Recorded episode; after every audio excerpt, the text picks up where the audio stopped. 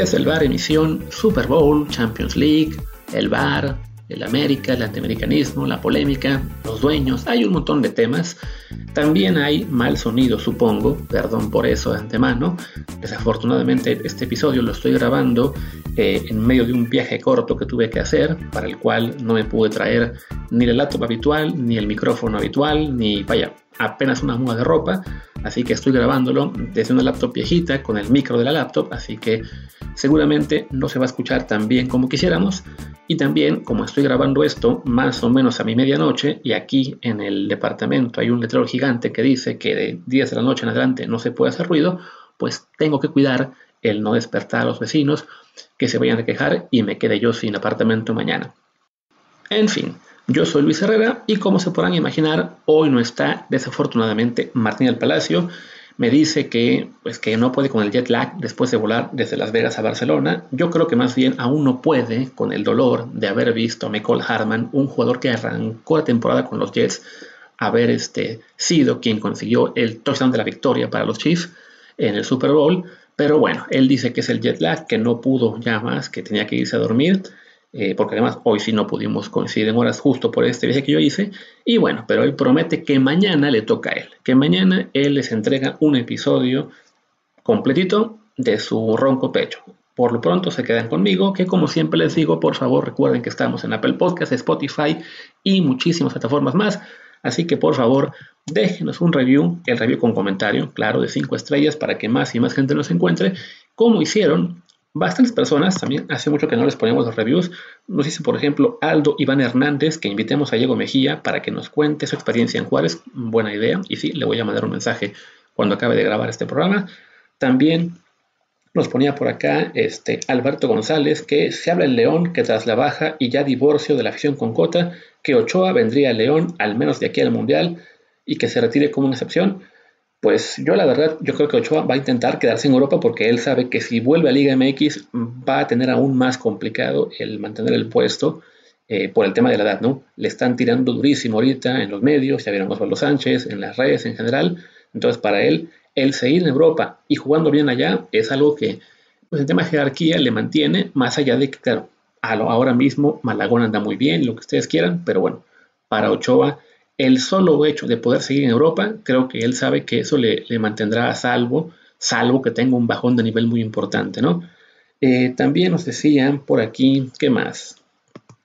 Eh, Nicolás Arriaga me decía a mí, Luis, para este episodio sí creo que estabas muy inspirado o de cuál fumaste. Se refiere al episodio de la tarjeta azul a la América. También José Antonio Torras, digo Porras, digo Torres, no, quién sabe cómo se dice, creo que es Torras nos señala, pese a lo mal que les cae a la América, se les agradece que sean tan objetivos. Son los únicos que mencionan lo que al menos yo vi en la cancha. Eh, nos toca chinga por hocicones las cosas como son. Bueno, ahí está. Eh, y hay más comentarios, pero bueno, les le dejaré algunos a Martín para su episodio de mañana. Y yo entro ahora sí a los temas. Eh, de nuevo, perdón por el tema del audio y porque nada más esté yo. Aguanten conmigo, no sean malos. Si ya aguantaron este intro tan, tan largo, pues también pueden aguantar los no sé qué serán, 20, 25 minutos de episodio que me aventaré yo, arrancando, sí, con el Super Bowl, pero les prometo que será más de fútbol al final.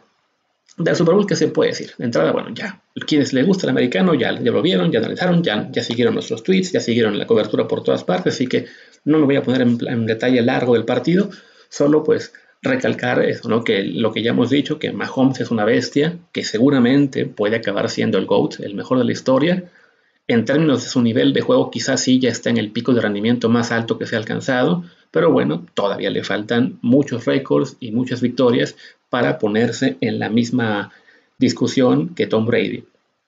No lo digo por ser fan de los Patriots, simplemente, bueno, Tom Brady ganó 7 Super Bowls, incluido uno a Mahomes cuando se enfrentaron.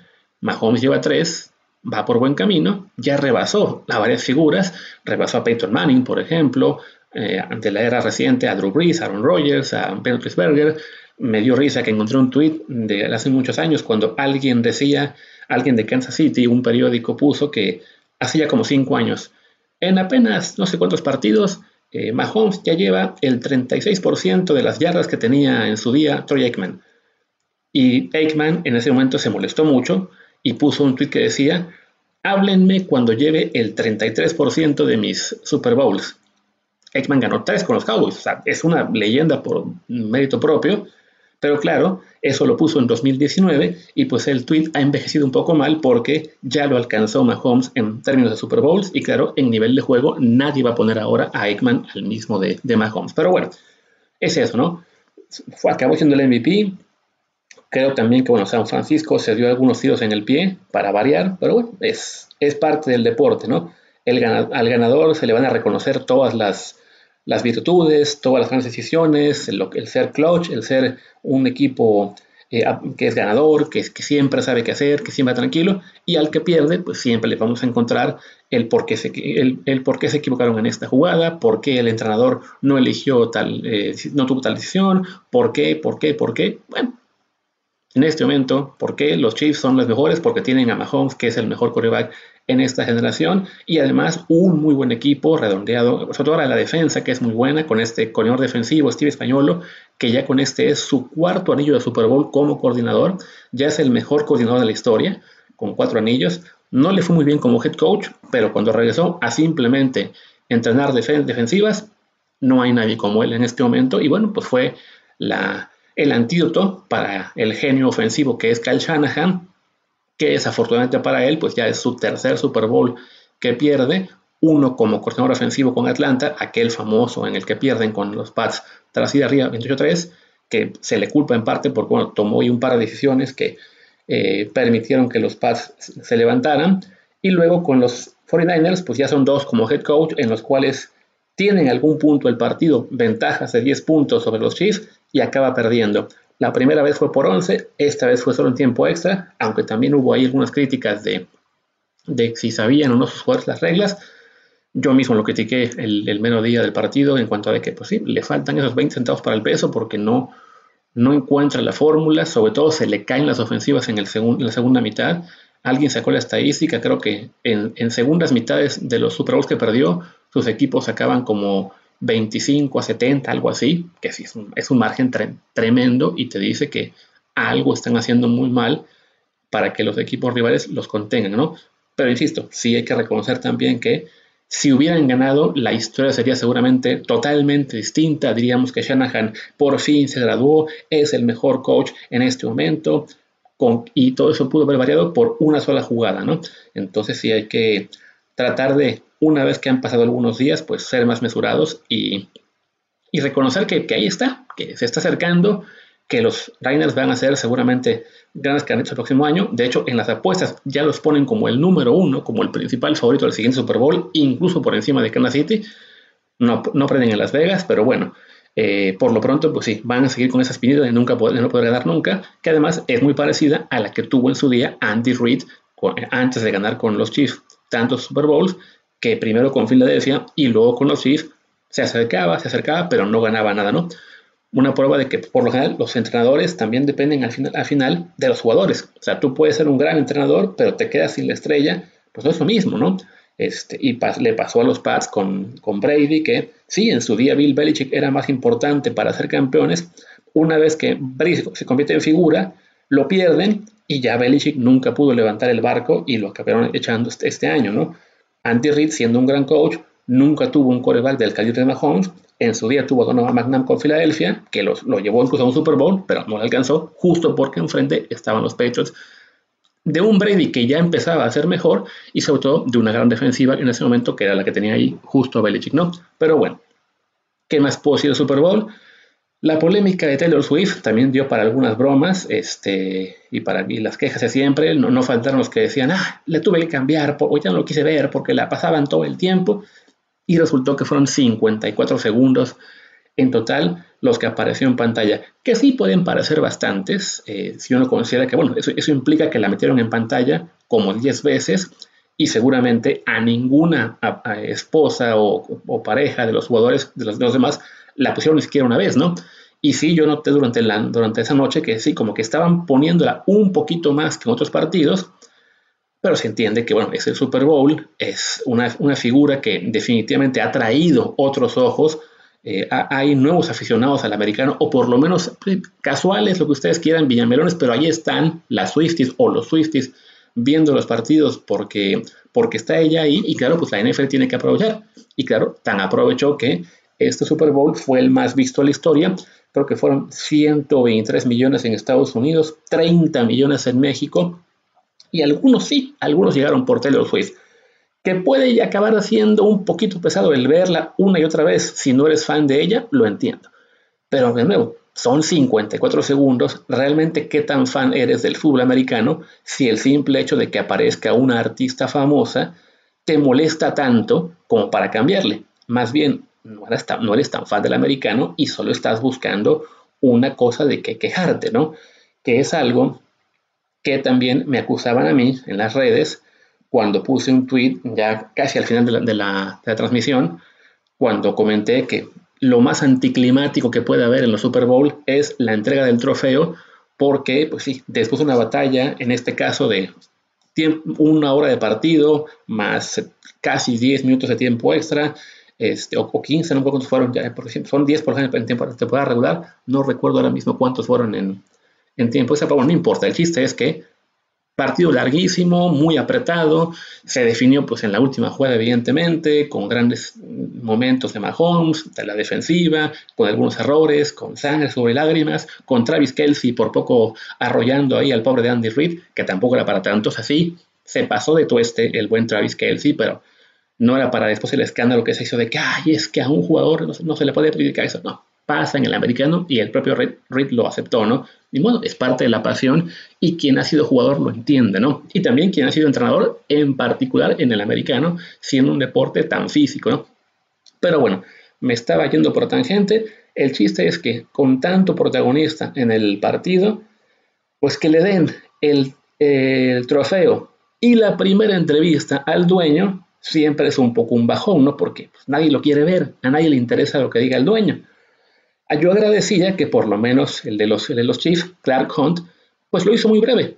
Creo que dio un discurso de, habrán sido 15, 20 segundos y dijo, me, me retiro, ¿no? De vuelta a su cueva y seguramente lo veremos en 12 meses, ¿no?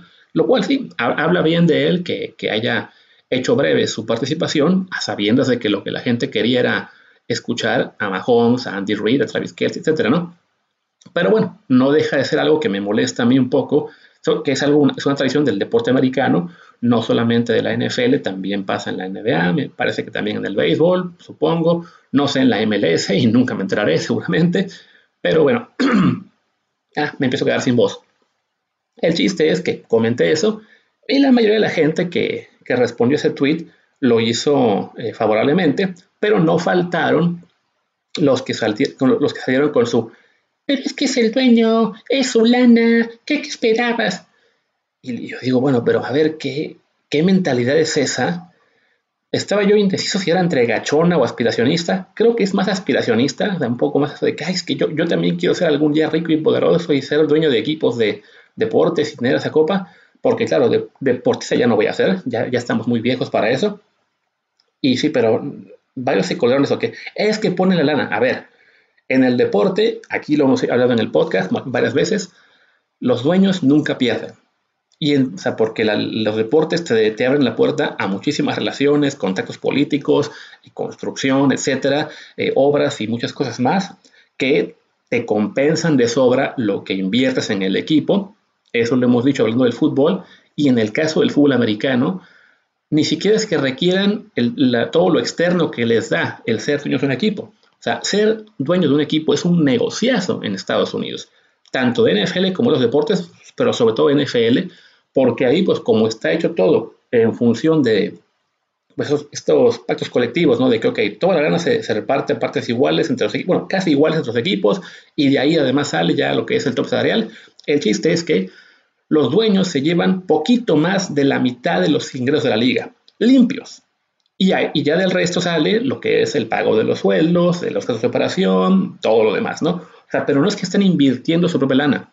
Es lana que le... O sea, si, un, si este año los Chiefs tuvieron 200 millones de dólares de nómina de jugadores y otros 150 de pagarle a los coaches, el estadio, eh, toda la operación, los viajes, etcétera, pues el dueño se quedó con otros 350 millones limpios, además de haber este, pagado ya eh, con el resto de la bolsa todos esos gastos, ¿no? Entonces, eso de que, hay, que son los que ponen la lana, se están arriesgando. No, es un negociazo el ser dueño de un equipo en, Estados Unidos porque nadie pierde.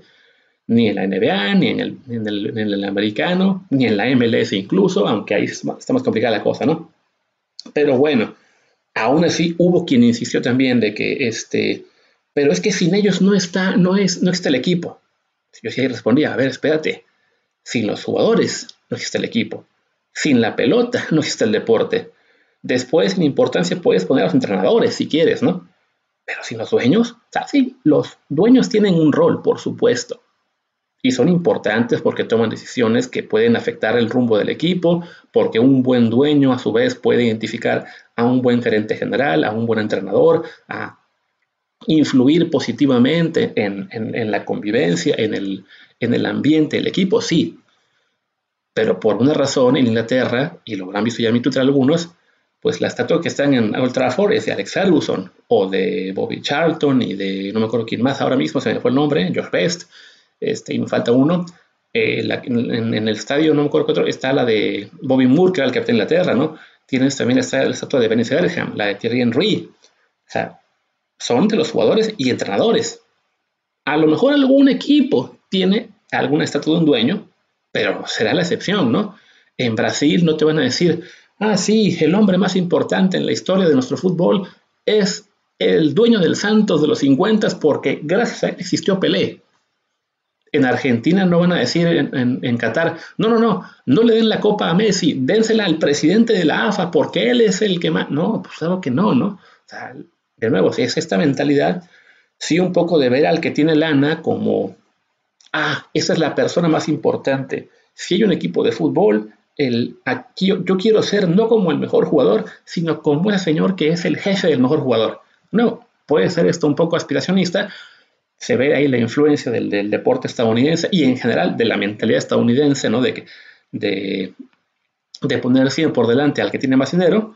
Y lo vemos un poco en México de repente con cómo le hacen ya las, gracias a sus Ricardo Salinas y Tío Richie y a otros empresarios. Así que ah, es que como tienen lana tenemos que defenderlos de todo, ¿no?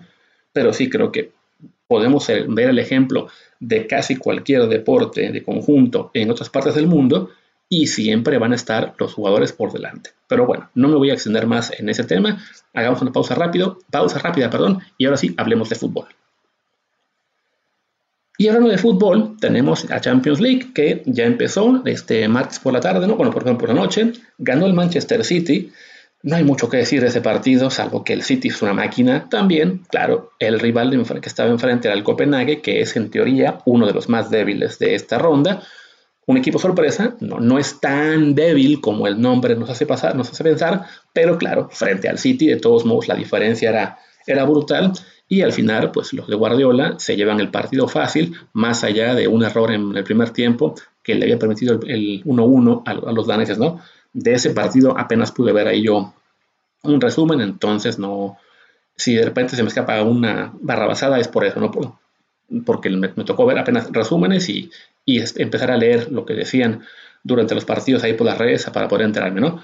Así que bueno, el City va a avanzar, no hay mucho más que decir. Vámonos al tema del Real Madrid mejor, que ahí sí sufrió más para ganarle al, al RB Leipzig, porque de entrada, pues al minuto 2 iba perdiendo, pero interviene el VAR y resulta que el gol se anula por un fuera de juego, juego perdón, bastante controversial. Voy a ponerle pausa a ese asunto del, del VAR, lo, lo comento en un minuto. Y mejor seguimos con que, bueno, el partido, pues fue eso, ¿no? Muy sufrido para el Real Madrid, con un Leipzig realmente, pues mejor, mejor en el trámite del partido, pero que este, se, encontró con un muro, un muro de, ya, de nombre Andriy Lunin, este portero ucraniano, al que habían fichado hace ya como, creo que como cinco años, si no mal recuerdo. Perdón, se me, aquí se metió un audio. Lo ficharon cuando John estaba en Gol, en Gol.com, y eso fue para pandemia, así que se pueden imaginar y yo creo que ya le habían perdido un poco la fe, pero bueno, ya han pasado los años, ha madurado, tiene apenas 25, o sea, es un niño, pero a su vez ya como jugador ha podido evolucionar y hoy tiene una actuación espectacular en la cual detiene, él hace ocho, ocho atajadas, veía por ahí que el mejor amigo de Martín decía que es el tercer portero del Madrid que consigue esa cifra, antes de él Casillas y Courtois, y bueno, pues se, se forja esta gran noche del ucraniano que es creo que hoy sí se gradúa como portero del Madrid. Pobre Kepa, lo van a acabar devolviendo y muchas veces por, por participar. Y cuando regrese Courtois, no es que vaya a generar una gran polémica si debe jugar Courtois o no. Creo que de todos modos es mejor que Lunin, pero bueno, a Lunin seguramente se, le empezará a ver como un, como un portero que para el futuro puede ser el heredero y por en el presente pues tendrá que plantearse muy bien si, este, si se queda como suplente, portero de la Copa y con algunos partidos por aquí o por allá, o si deciden, ¿saben qué? Hay que prestarlo para que siga jugando, se siga desarrollando y si dentro de dos, tres años, no más, pueda realmente reemplazar a, a Courtois. Pero bueno, no solamente fue Lunin quien tuvo esta gran ocasión, también Brahim Díaz con su golazo, otro jugador al que habían fichado más o menos por esas fechas de Lunin, también antes de que yo saliera de gol, este, y que también no, pues no funcionó, no, casi no ha jugado, lo vamos a regresar, bueno, lo vamos a vender, lo acabaron enviando al Milan, estuvo ahí, si no me equivoco, tres años, y miren, en el Milan se fue haciendo importante, se fue asentando, se fue haciendo mejor jugador, y ahora que está de vuelta en el Madrid, pues le tocó ser a él, digamos, el que, el que llevara el peso del equipo hoy en cuanto a la presencia de Bellingham, que bueno, no estaba por lesión, y lo hace muy bien, ¿no? No es la figura Rodrigo, no es la figura Vinicius, no es la figura ni Tony Cross, ni bueno, la, figura sí fue evidente Lunin, pero a nivel ofensivo, pues es Brahim quien hace este golazo, y con 24 años, si no me equivoco, creo que lo, que también ayuda a recordar esto y lo de Lunin, o sea, que qué bueno que fueron los a la vez, es de que a los jugadores de repente sí, pues se les tiene muy poca paciencia y si no la rompen en uno o dos años, sentimos que ya que son un fracaso, que hay que olvidarlos, quedan unos inflados. Y no lo digo únicamente por el ejemplo obvio aquí en México con Laines o con Marcelo Flores, sino en general en el mundo es así. Sabemos una promesa importante, la lo, ficha un equipo grande, no le va bien al principio y creemos de que ah, no estaba para jugar ahí, ¿no? Y es cierto, no estaba para jugar ahí porque todavía estaba muy joven y le faltaba mucho por desarrollarse. Pero si tienes paciencia, si hay un proyecto, si a lo mejor les puedes prestar a un equipo donde sí puedan jugar más y con menos presión, pues poco a poco van a evolucionar y más adelante, ya con, con experiencia, te pueden acabar siendo jugadores importantes, ¿no? Ahora mismo, bueno, este, Brian Díaz y Lunin son jugadores que te pueden dar 7, 8 años de gran nivel. A lo mejor no va a ser eh, Brian Díaz la estrella del Madrid, porque bueno, está Bellingham, va a estar Mbappé en teoría, si no se vuelve a, arrepentir, seguirá ahí Vinicius, pero sí puede ser bueno, un jugador más de los importantes. Y, y Lunin sí creo que si sigue este desarrollo, sí puede acabar siendo el siguiente en la, en la lista de grandes porteros del, Madrid después de Courtois, ¿no? Y bueno, como les decía, ¿no? Pues el Madrid así gana. Cuando juega bien, este, arrasa. Cuando juega mal, de todos modos se encuentra la forma de ganar. Y a veces también está el tema de la polémica esta del VAR, ¿no? Yo creo que, bueno, por lo que pude ver de esa repetición, hay elementos para decir que si era de fuego, aunque claro, pues es, es difícil y, y siempre es esa percepción de que, ay, es que al equipo grande lo ayudan, ¿no? es el caso del Madrid y es el caso del América, que pasó el fin de semana con este penal que le marcan a Barreiro, que se armaron los dos bandos, por un lado, de, decir, no, es que no era penal porque la jugada no es clara, miren, la, toma es dudosa, y se armó una, una pachanga con ese asunto, y si no me equivoco fue hoy mismo en la mañana, quizá ayer en la noche, no estoy seguro, que, bueno, que la federación publica el video completo de lo que fue esta revisión del VAR, de la jugada del, América León me refiero, y es cierto que en algún punto el VAR y el AVAR, su asistente, eh, no están seguros, comenta uno de ellos. No tenemos muchos, tenemos, creo que, creo que dijo, tenemos pocos elementos muy claros, pero bueno, lo sabía y entonces llaman al árbitro y le piden que revise. Y el árbitro la, revisa, les pide que le muestren una toma, la otra, a ver, regrésele, a ver la siguiente, a ver, pone la otra. Sí, sí, ahí está la mano, venga, penal. Y se marca.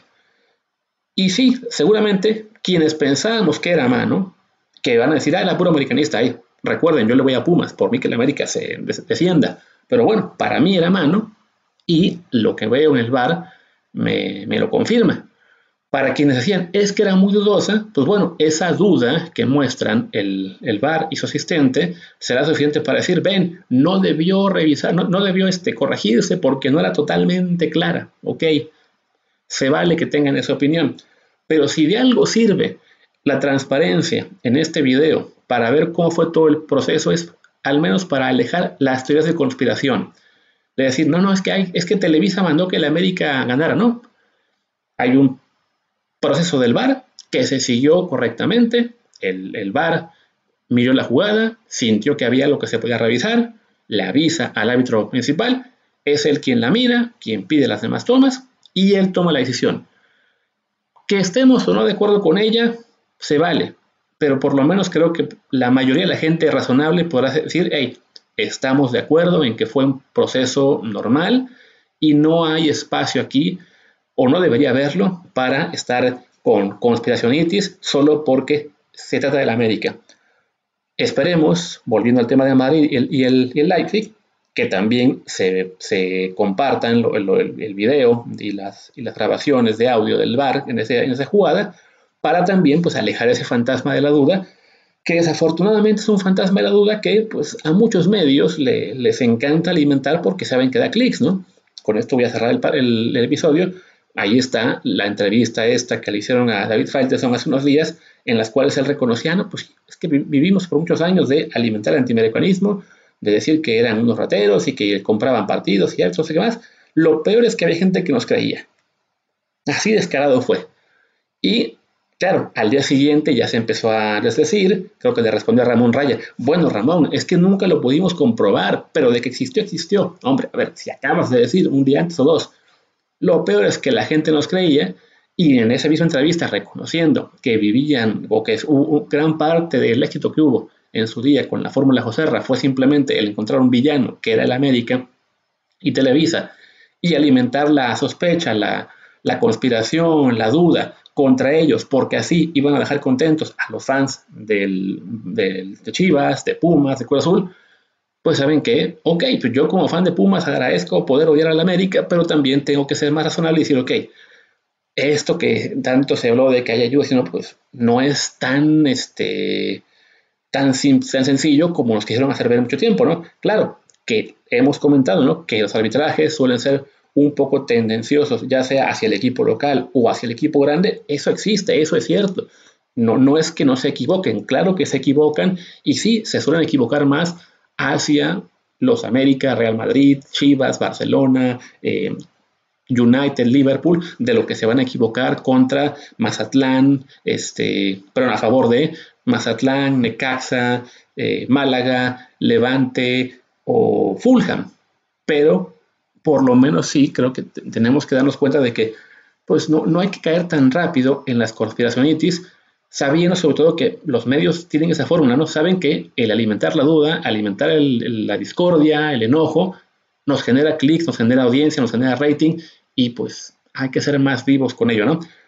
El último ejemplo de esto lo estoy viendo con este programa que tienen de, ¿cómo se llama? En caliente, en TV Azteca, donde Martinoli y Luis García aparentemente, estoy viendo la, en la, nota la veo en récord, eh, hablan de, esa emisión de, de, TV Azteca, sí fue en caliente, que le tiran con todo a Jaime Lozano y Julio Davino por irse de gira europea que se fueron a, hablar con los jugadores que están allá, a hablar con, la gente de México, la poquita que hay, ¿no? Con Madame Rocuea, por ejemplo, que está ahí en el Brentford, creo que también hablaron con Carlos Aviña, que está en Mónaco, fueron a ver partidos, fueron a hablar con clubes, etcétera.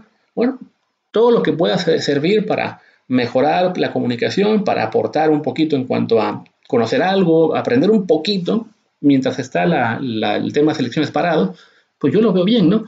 Pero claro, pues como a Martinoli y Luis García, ellos ya saben que lo que les hace vender es ser los que le pegan a la selección, pues lo van a hacer incluso en un tema tan inocuo como es que en pleno enero-febrero, que no hay fecha FIFA y que tampoco hay eh, pues mucho más que hacer en términos de, ah, pues vamos a ir a ver los partidos del arranque de la del clausura, que pues sabemos que no están al nivel de la, de la, segunda mitad del torneo o de, la, o de la liguilla, pero bueno, hay que ir a verlos. Pues no, a ver, creo yo que aprovecharon bien el tiempo en, salir de la burbuja mexicana y, este, y aprender un poquito, ¿no? O sea, como mínimo, el poder hablar con otros clubes, de, métodos, de, trabajo, de, ver partidos, ver cómo se dirigen desde allá, etcétera, creo que no hace daño, ¿no? Pero sí hace daño de repente, pues el caer en estas trampas de, que ponemos los medios de eh, buscar criticar todo o reventar todo, porque con eso vamos a generar audiencia. Y bueno, yo creo que de la audiencia de este programa seguramente ya no queda ni el 20%, así que voy a decir basta.